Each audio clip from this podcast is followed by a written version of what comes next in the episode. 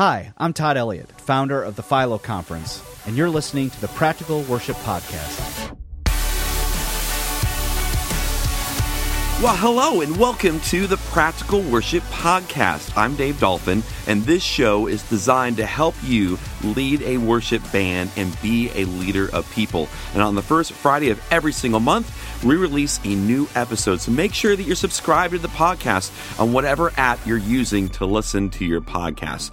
Thank you so much for listening and being here with me. This is episode number 12, and today we're talking with Todd Elliott. Todd has spent over 10 years at Willow Creek Community Church in the Chicagoland area, leading their production department. And now he runs what is known as the Philo Conference. Philo stands for first in, last out, which describes many a tech and production person. And Philo is a conference specifically for those serving in tech and production ministries in the local church. And this conversation is about a little thing called Easter, which is less than two months away. Easter is a time where we typically create services that are a little bit bigger than the norm. Maybe we increase the number of people on the stage, or there's a big drama element, or we bring in an LED wall, or maybe instead of one or two services, we're going to have three or four or five services. And it's not just Easter. We do the same thing at Christmas, or maybe you're in student ministry and it's the big D Now conference. We take what we do and we do it bigger than we normally do it. And that takes planning. That takes extra rehearsals. It takes the creative team and the production team coming together to figure out a whole host of little details and making time to figure out all of those little details and all the while trying not to emotionally exhaust yourself and all of your volunteers. And with the tenure that Todd has with both Willow Creek and also creating a conference where he's around tech people from churches of all shapes and sizes, I figured Todd was the best person to talk to about pulling off a big Easter service without breaking everything and everyone in the process. So that's the heart of the conversation. But first, the product of the month is Core Sound pads. Pads are these uh, ambient drony keyboard sounds that you can play in the background when you're leading worship, whether you're with a full band or if it's just you and your acoustic or on a piano.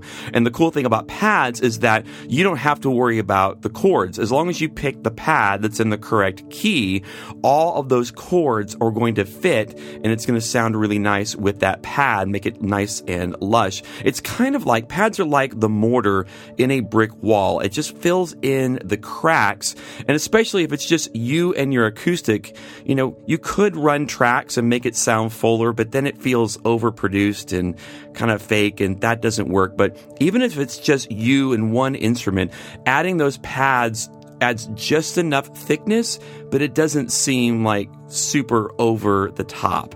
Now, there's a lot of places that will sell you pads and a lot of great options that are out there. The thing I like about Core Sound pads specifically is that they have their own app as well because in the past I have used pads and then once you get them, now you have to figure out how to use these things, whether you put them into Ableton or you download another app and then you have to put those pads into Dropbox and then link your Dropbox to the app and all these different things. No, you just download their app and then you select the pads that you want, and it's all good to go. It's super easy to set up. You can uh, select your songs and what pads you want to use and what keys they are in, and then when it's time to build the set list, you just grab the songs and you've already done the decision making of the different pads that they have. Some of them are dark, some of them are bright, some of them are real big and lush, some of them are small and simple. And if you download the app, all of the pads are available in the key of D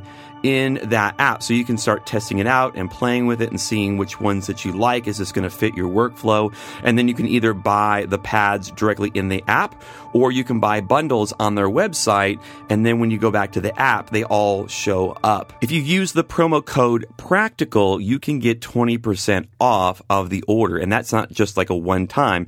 Every single time you go to the website and you use that promo code practical, you're going to get 20% off. I'll put a link to Core Sound Pads in the show notes. In fact, as we mention things throughout the episode, we'll put links to those things as well in the show notes. You can find them at practicalworshipblog.com slash podcast 12. And now, my conversation with Todd Elliott.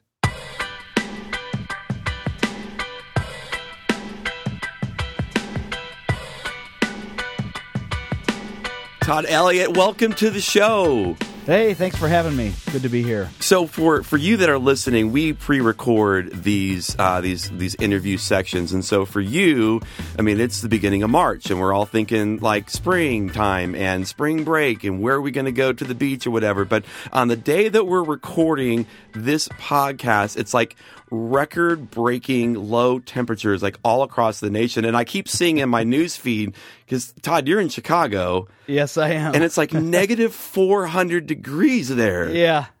It's uh, minus 23 currently. I don't know what the wind chill is, but uh, yeah, it's cold. so uh, now, so for for you, because I'm here in Oklahoma City, for for those that are in like in Chicago, like does this freak them out? Like when the weather gets crazy like this and the snow and all that stuff, like do you guys like freak out, or is it just an annoyance, or just or is it you, you don't even notice it?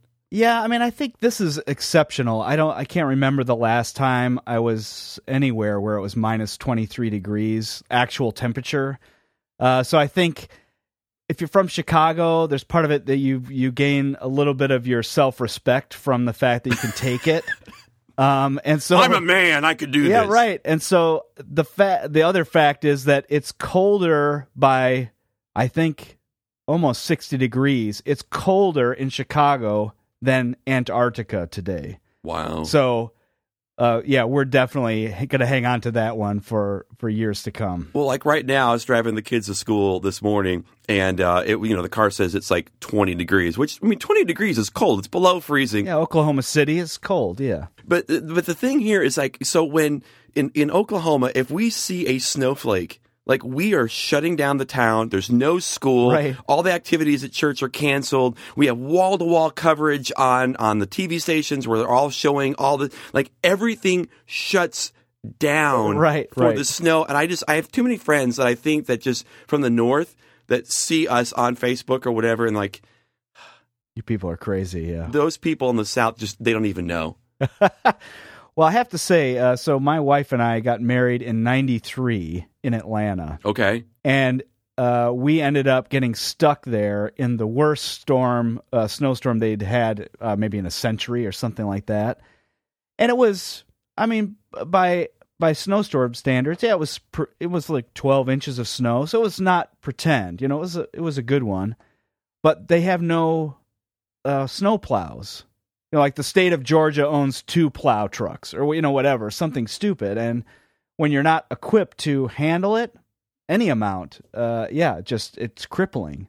So I think it took us an entire day to drive from Atlanta to Chattanooga. Yeah, and I guess it's it's it's just what you're it's what you're used to. I mean, you guys, it's not a matter of if, it's a matter of when with the cold. Like for us, you know, it's tornadoes. Sure, right. Yeah, and, and and, so I always tell people, you know, we're just so like we we just tune it all out. Like if it's a tornado watch or whatever, we're just like ah whatever, what's on TV. Yeah, you know, will this guy get off the TV so I can watch my Law and Order show? I always I always tell people that like move here that come from out of state. It's like there's one thing you need to understand. Like when when there is like a tornado watch and you hear that tornado siren outside, you must immediately get up from where you are and go to your back porch and start filming it. Yeah, not run for cover, but uh, run for coverage. It's just a matter of what you're used to, I guess. Yeah, yeah. Well, Todd, I appreciate you having this conversation with me, and we. Yeah, my pleasure. One of the things that's coming up here for for a lot of us that are in, uh, you know, leading worship ministries and tech ministries is that we got this big thing called Easter that's coming up in like four or six weeks. Yeah. And that always seems to be, you know, the time that and Christmas are always the, the services where we, you know, we want to do things up big. We might put more people on the stage than we normally do or do like a drama piece or we might bring in some extra gear. We always kind of want to take it up a notch. Right. Yeah. And, you know, and when you do stuff like that, you, you know, with your experience, you know, you did many years at, at Willow Creek as the tech director in various areas there, and now, you know, leading the, the Philo conference and, and meeting with tech people all over, uh, all over the states and the world or whatever. Like, so you've got a lot of different vantage points yeah. at this. I want to have a conversation about like, at, uh, you know, we at these smaller and medium sized churches, that are, you know, the pastor comes in and says, "Hey, we got to do something really big for Easter." Right. I, I want to kind of just have a little bit of a conversation about how we can do that with just like without losing our minds. Sure, With, yeah. You know, without everything kind of falling apart. And, you know, so how would you approach something like a big service like for Easter or Christmas or whatever? How would you approach this differently as a production director than you would like the typical Sunday morning service? Sure. I mean, I think, uh, I mean, to start with, Christmas and Easter are the two big Christian holidays that you have a good chance of getting someone who doesn't normally go to church to church. Um, and so usually your services, our services are packed with so many visitors that don't normally experience church. You, I mean, you want to make it special. You want to put your best foot forward. You want to, yeah, maybe you want to pull out all the stops or whatever. And so I think, um, you know, a lot of that upping the game and making it extra special is part of, yeah, it's just a natural inclination to this idea that we're going to have more visitors this weekend than normal. And so we want to, we want to give them a great product, uh, you know, for lack of a better, uh, more Christianese term, I guess.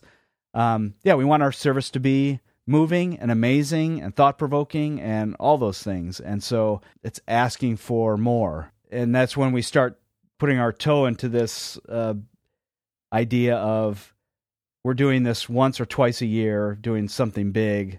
How do we even go about doing it? How early would you guys get started on uh, like when you were like you know from a technical side of things when Easter was coming like when did you would would start thinking about that and planning for that? I mean, if I was honest, uh, really, we never started soon enough. I mean, Easter is that weird thing where you never, you know, from year to year, it's at a different time of the year. So you have less or more time between Christmas and Easter. Yeah. Um, so uh, I have some friends now uh, working uh, at a church in Colorado. They start in December, they have their first Easter meeting. So once they get Christmas up and running, then they have their first sit down talk. What are we thinking? What are the big ideas? Just to get it in people's brain. Uh, I think that's a great idea. Uh, I don't know. I've never been able to be a part of a place where we were that far thinking. Um, so typically, what happens is, yeah, maybe sometime in mid January, we're talking about what is the big idea. So for us, if the pastor has a big idea or if a creative person has a big idea, let's get that out on the table so that we can start uh, working out how are we actually going to do that. I think as a tech person, a lot of times it's real easy to. I was about to say start poking holes in the idea. Yeah. Um, that's something we're really good at. Uh, mostly, it comes from a place of just trying to solve the problem.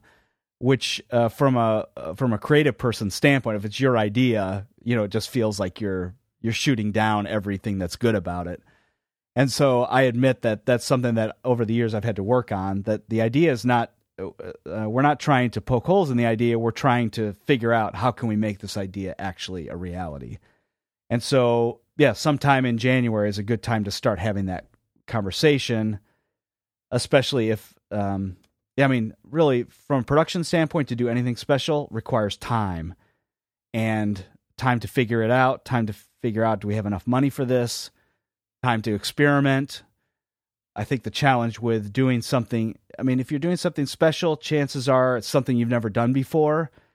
So chances are you don't really know how much it's going to cost or how much time it's going to take or, you know, all those things, eh, or if it's even going to work until you see it. And so that's the big, that's one of the bigger challenges with Christmas and Easter is that time to figure out a new idea if it's actually doable. Yeah, you need those. You need those time. You need that time to be able to like actually start kind of playing with it and molding it. And like you said, like you know, you know, tech people generally are really good at you know finding the the problems. Like here's okay. In order to be able to do this, if we want to fly, you know, our pastor in from the back of the room or whatever. okay, so how are we going to do that? And do we have the rigging? And you know, creative person's not like rigging. What's that? Right. Safety. Come on. So yeah, just being able to have those conversations early enough where you can, uh, you know, because they're trying to figure out the idea and is is this going to be like a creative way to tell a story?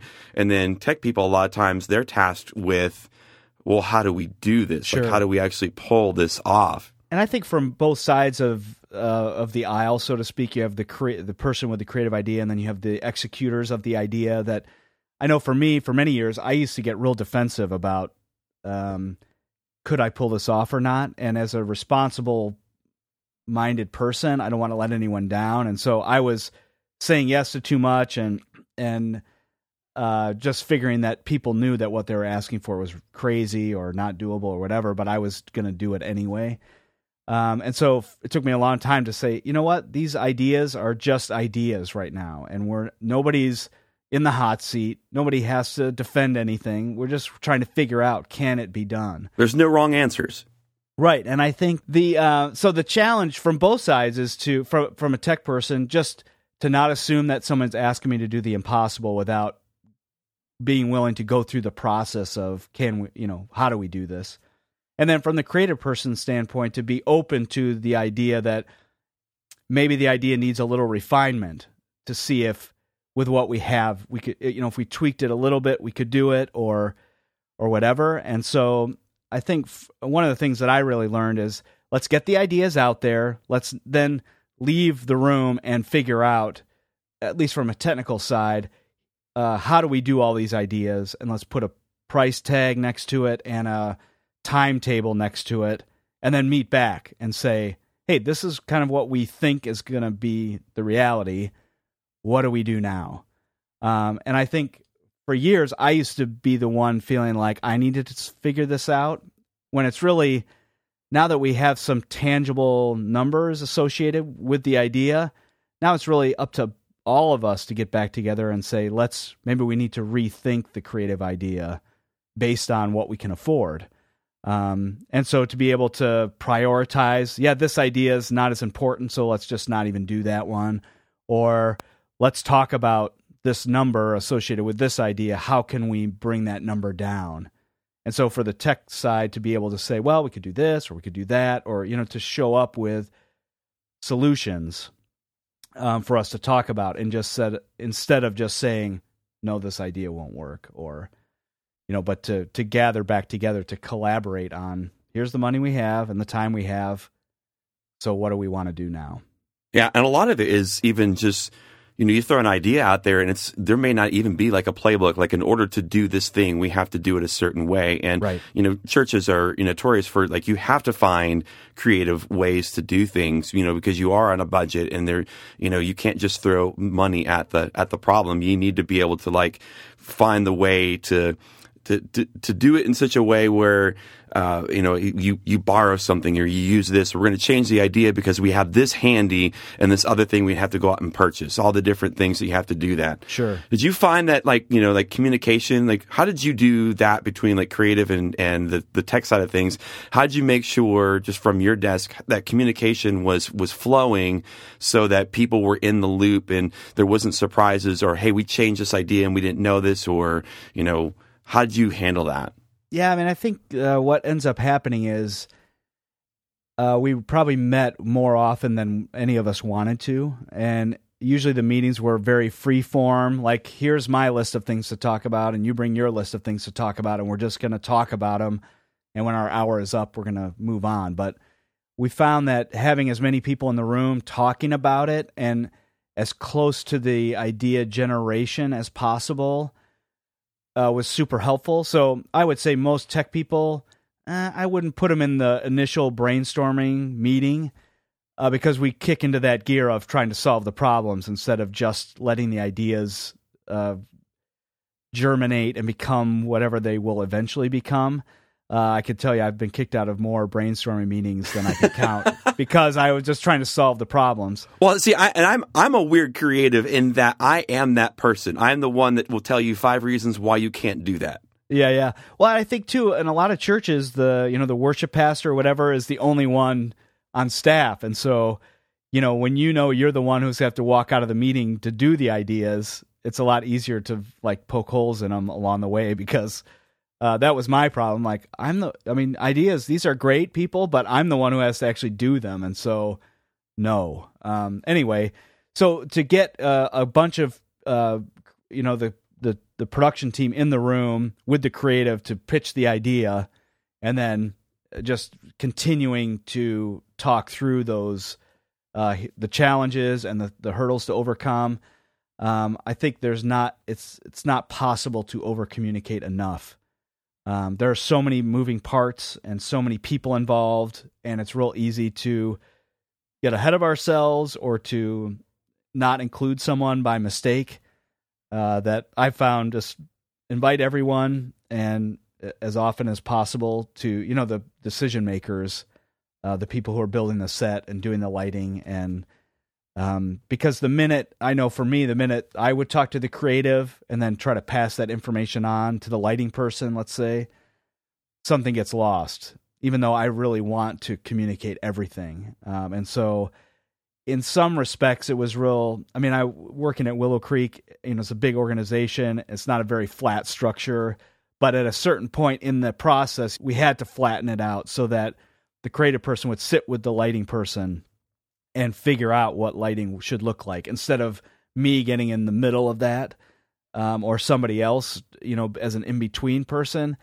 And so, even for that reason, uh, we were talking a little bit about before we started recording the idea of, you know, Easter is a function of how you operate every week. Yeah.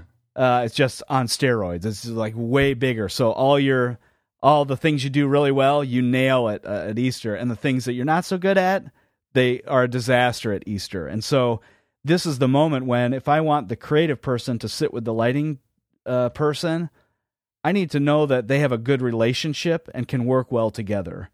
And that happens way before Easter.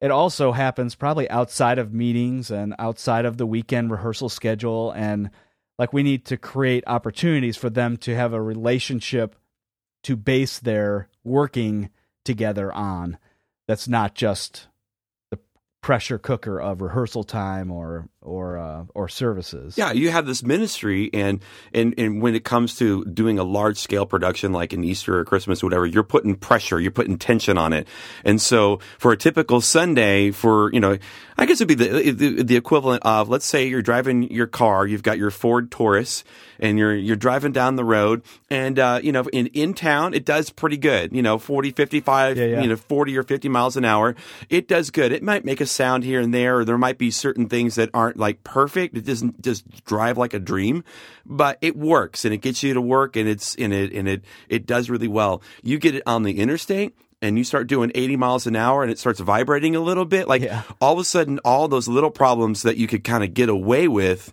when you were just going 30 or 40 miles an hour now at 80 miles an hour like now it's starting to overheat a little bit now it's starting to vibrate a little bit like it, you see you see where your your uh, your pain points are Right. much easier when you're trying to get ready for a big production like this Yeah, and I would say at Easter time and Christmas or the big events, there's not time to have to solve those problems. It's not like if you're on the interstate with your Taurus, you can't pull over and go to the mechanic and get it fixed. Like it's too late. You're on the highway. It's it's go time.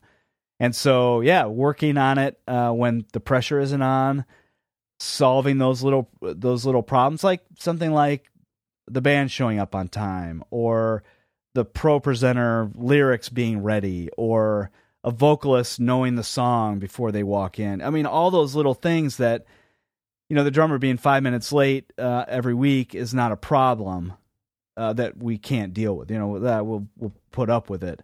But then, you know, yeah, when Easter comes and you got rehearsals late at night and on weird times, and everybody's tired and just wants to go home, yeah, all that stuff kind of adds up. And so, if you're not taking care of it as it's happening, um, yeah, you're gonna have problems, bigger problems at Easter.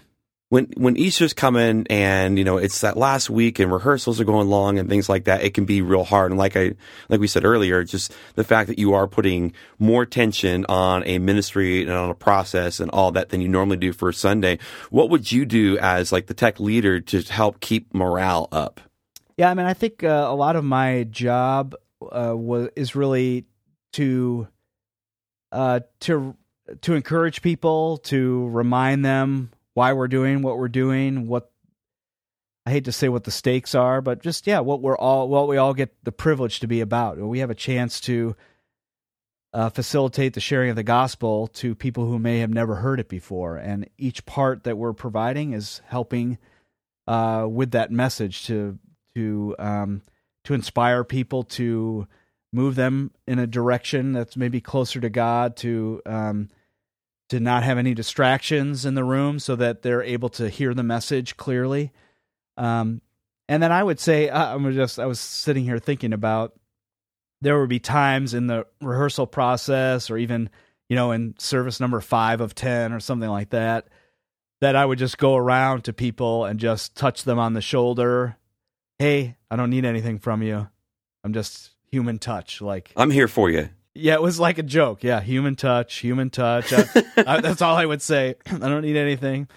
And yeah, I just I think even as you're with each other, you know, you're you're there for rehearsals at night. You you know, sitting down at dinner together, maybe trying to make sure uh, going around to all the volunteers and just hey, how are you doing? And how's work? And yeah, just all those little things that make up uh, the relationship. And I would say most volunteers that I know, they start serving because they think it would be fun and cool.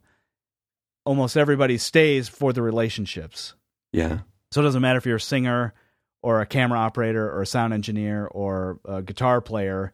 You love to play, you love to sing, you love to run a camera, but you really love the people you get to do it with. That's why you stick around. And so I think for me, making it not just a machine of we got to get through rehearsal so we can all get out of here so we can create this thing, you know, it I think it's real easy for it to become more like a machine that we're cranking out a great Easter service instead of this is an experience we get to do together. Um, and the fact that God created us to do this together, uh, I know for me, it was really important to, I want to make sure we're not missing this opportunity that we are together. Let's leverage it. Let's make something out of it. I think that just put yeah, just working with people and and putting that vision in front is so important. All right, Todd, are you ready now for the bonus round? Bonus round. All right. I think so. Are you? Okay. In 3, here we go. In 2, it's coming. 1, coffee or tea? Coffee.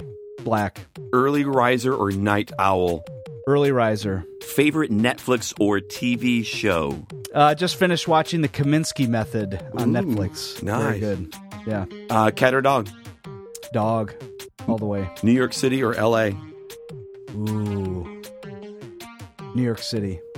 Crunchy or creamy? Crunchy. 200% crunchy. Oh, wow. That was like with enthusiasm. My grandfather was uh, worked for a peanut broker, uh, and so we were all about peanuts uh, when I was a kid. So crunchy all the way. That's funny. Favorite song or artist to tune a PA with? Ooh. Uh, I'm just gonna go general here. I don't tune too many PAs anymore, but uh, it would have to be from the yacht rock genre of song. I love it already. 70s, 80s, slightly overproduced. Uh, Steely Dan or Yeah. um, Michael McDonald, Christopher Cross, all those. I, I love all that. My stuff. song was uh, One Headlight by the Wallflowers. There's just something Okay. about that song. I knew all the intricacies of it. I could throw it on. and Yeah, and then I would probably say there would at some point uh, I would have to play a Mozart piece uh, that I Really? knew really well. Yeah. Okay. That's cool. Anyway, I, that's, that's just me. yeah. What's a hidden talent that you have that only a few people know about? Hidden talent. That's a tough one. Um, I don't. I don't know if I call any of it a talent. I uh, I have uh, in the past uh, been a watercolor painter. Really? Yeah. hmm Hey, when's the last time that you've done a done a piece? Uh, it's probably been a few years, but it was a. Uh, this is a rabbit trail, maybe, but it was so so great for me to understand the creative process uh, by doing watercolors. Uh, that you know you have a plan, and the the product doesn't always look like the plan. Uh, it was so useful for, and the pressure to have it turn out exactly how you want it to. It was so good for me to understand what creatives that I was working with at church were going through. Uh, that you know, a good idea doesn't just yeah, just make it better. It's doesn't work that way. Uh, so uh, anyway, That's fantastic, ladies and gentlemen. That's why we do the bonus round right there. Good Yeah. job. yeah, One of the first places that I heard about the things that you were doing actually came when you exited Willow Creek and you started doing this conference called Philo, which stands for First In, Last Out, which kind of describes a lot of tech people Yep. that they're the first ones to get there, and it's their cars you see in the parking lot when you drive by. Yeah. And uh, and so I've always been really intrigued with the idea, and in, in the Philo conference is coming up here at the end of May. But I just wanted to give you a moment and just kind of hear your heart on like when you started that what was it that was missing that you that you you saw a need that you wanted to be able to help capture and be able to help people with Yeah, I mean it's a really long story. Uh, it basically takes a lot of uh, a lot of my life as a technical person, uh, and really the desire for community uh, with other people like me. I felt very uh, not alone, but lonely. Like at my church, nobody really understood what I did, what I spent my time on, uh, what it took to do what what uh, I was doing, and so I was just craving who else is doing this, and let's get together. Um, and so that really began back in the early 2000s, uh, doing that when I was at a church in Michigan. And just through my life, uh, the opportunities to do something like that has been a part of that while I've been working at a church. And so when I uh, felt like it was my time, my time at Willow Creek was done, I really didn't know what I was going to do next. And I felt like if I don't step away, I will never find out. Uh, I felt like I needed the vacuum. Uh, I mean, I have the best wife in the world. Like she must have thought I was totally insane, but like I need to step away from this, and then you know God will fill in uh, the thing that needs to take that spot. And we really, months and months went by, and nothing happened. And uh, I thought, crap, what am I going to do? um, and really this idea of philo came uh, came around and i was like i don't even know how to do this on my own i don't know how to do it while i don't have a full-time job that's really paying the bills and how do i devote more time to this and really uh, this is probably more information than you were looking for but the for me i sat in a message by Louie Giglio uh, in 2014 and he talked about climbing the matterhorn uh, which is a mountain in the Alps. And he's like, I'm not a mountain climber. I have no idea how to do this. But what I do know is how to take the next step that's right in front of me. I could see that. I know how to do it. I can, you know. And so if I just kind of add up all those steps, eventually I'll make it to the top of the Matterhorn. And so for me, that was really a moment of saying, hey, I, I think I need to do this Philo thing. I don't know what to call it. I don't know what it looks like, but I do know that I knew a couple steps I need to take right now and I th- I feel like if I don't try and do something, I'm going to regret it. And so uh, I really felt like, hey, if this if it's a huge success, we'll just keep keep going with it. Uh, if it's a total bomb, then we'll do something else. Um, and so, yeah, really gathered a group of people together that had been with me on a lot of this journey from even the early 2000s to say, hey, I feel like what I was looking for, I found out that every every other tech person I was with was looking for the same things like how do I get better? Who understands me? I just need a little bit of inspiration to keep going.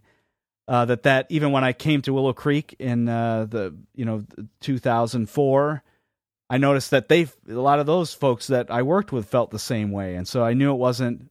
And I've been to other countries and discovered that man, church tech people are kind of the same everywhere and we maybe speak a different language, but at some point we speak the same language. And yeah, I just felt like this there's really there's a lot of things out there, but there's nothing for that's providing these things for tech people. Were you surprised at the response after the first one? Uh yeah, um was I surprised? I mean, I I just I I felt like each so the first year we did it uh, we did four one day events that were identical in air quotes uh, at four different locations around the country. And it was a lot of work and it was way outside of my comfort zone. And uh, i mean i never consider myself to be an entrepreneur. And so this is like i'm making something up out of thin air.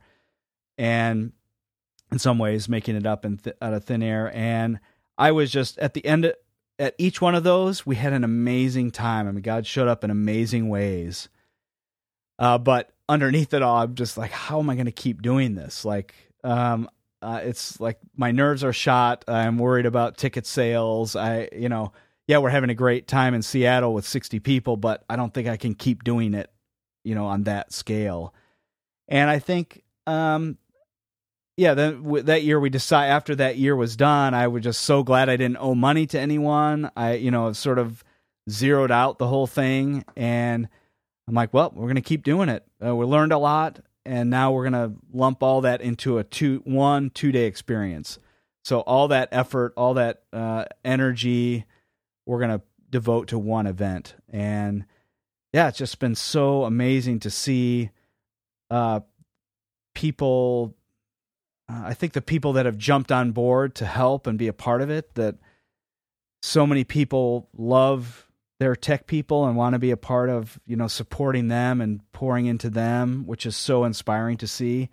And then it just, I, I have to say, uh, for us, so we provide three things, the which I've mentioned already: community, so just a chance to be in a room with people that are like you and get you and laugh at the same jokes that you do. Um, you know, uh, we can all make fun of uh, wearing black and sitting in a corner, you know, in the back. You know that that resonates with all of us.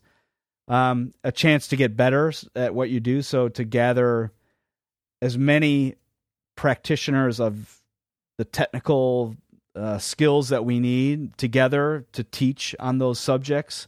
Um, actually, this year we're expanding that to be to be more than that. We know that non-tech people are coming with their tech teams, and so we're we're doing a music and worship track and we're doing a content development track this year, which is a new thing for us. Um, and uh, what's the other thing? Inspire. We, we just want to inspire people to keep going. And really, for us, the main sessions is a chance for a tech person to be in the room and not have to do anything except be there. And I would say traditionally it's been very uncomfortable the first session when we're doing worship uh, because most people don't know what to do with themselves. Um, and so we usually try to say, hey, you know, flashing lights and great sound and video shots, like get it out of your system, you know, the critique and all the things that you do as a tech person. And then now it's time to just be in the moment um, and not worry about any of that stuff. And I would say for me, that's the most, uh, that's the part I love the most, seeing and hearing, you know, it's predominantly men who are there. You know, maybe it's nine, uh, 80% men. To hear all those guys singing, full voice, hands in the air, eyes closed. Yeah, I mean, there's nothing to compare with it uh, in my in my view.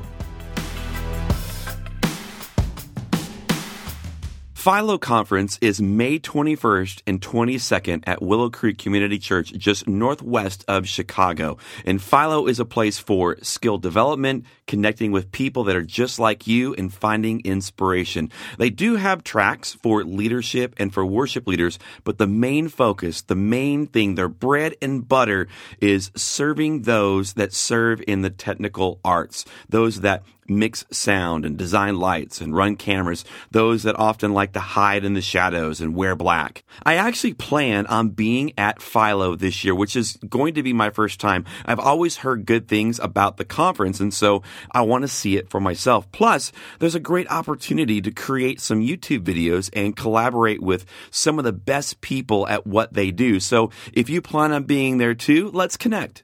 The cost of the conference is $169, but that goes goes up to over $200 after April 21st. And if you bring groups of four or more, the cost is even less. I'll put a link to the Philo website in the show notes so you can see all the tracks that they have available and check out all the main session speakers and the teachers. And on the topic of production, I've been at my new church for about six months, and one of the biggest YouTube video requests that I have received over that time is a video that is a tour.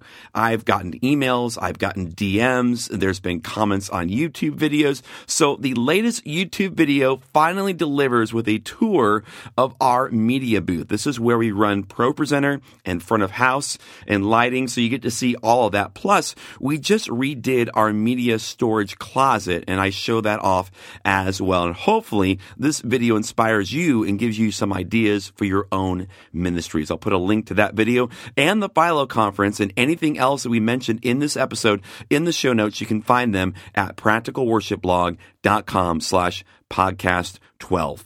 Now, I'm assuming that if you've made it this far, that you've really enjoyed this podcast. And if you're listening to this on the Apple Podcast iOS app, I want to ask you to do something.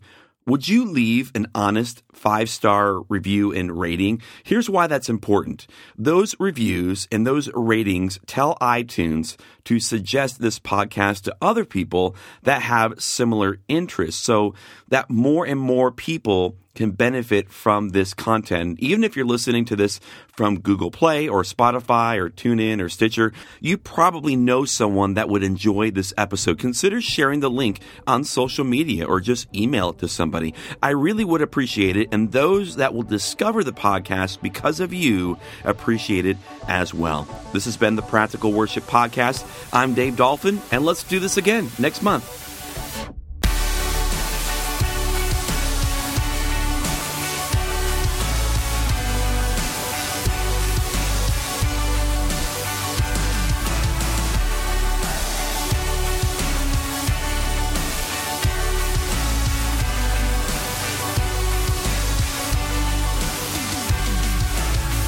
Coffee or tea? Coffee, black. It just made me think of that, that from Airplane. the whole line about like you know I take uh, I take my coffee like I take my men. Yeah. that might get edited out. We'll see. yeah.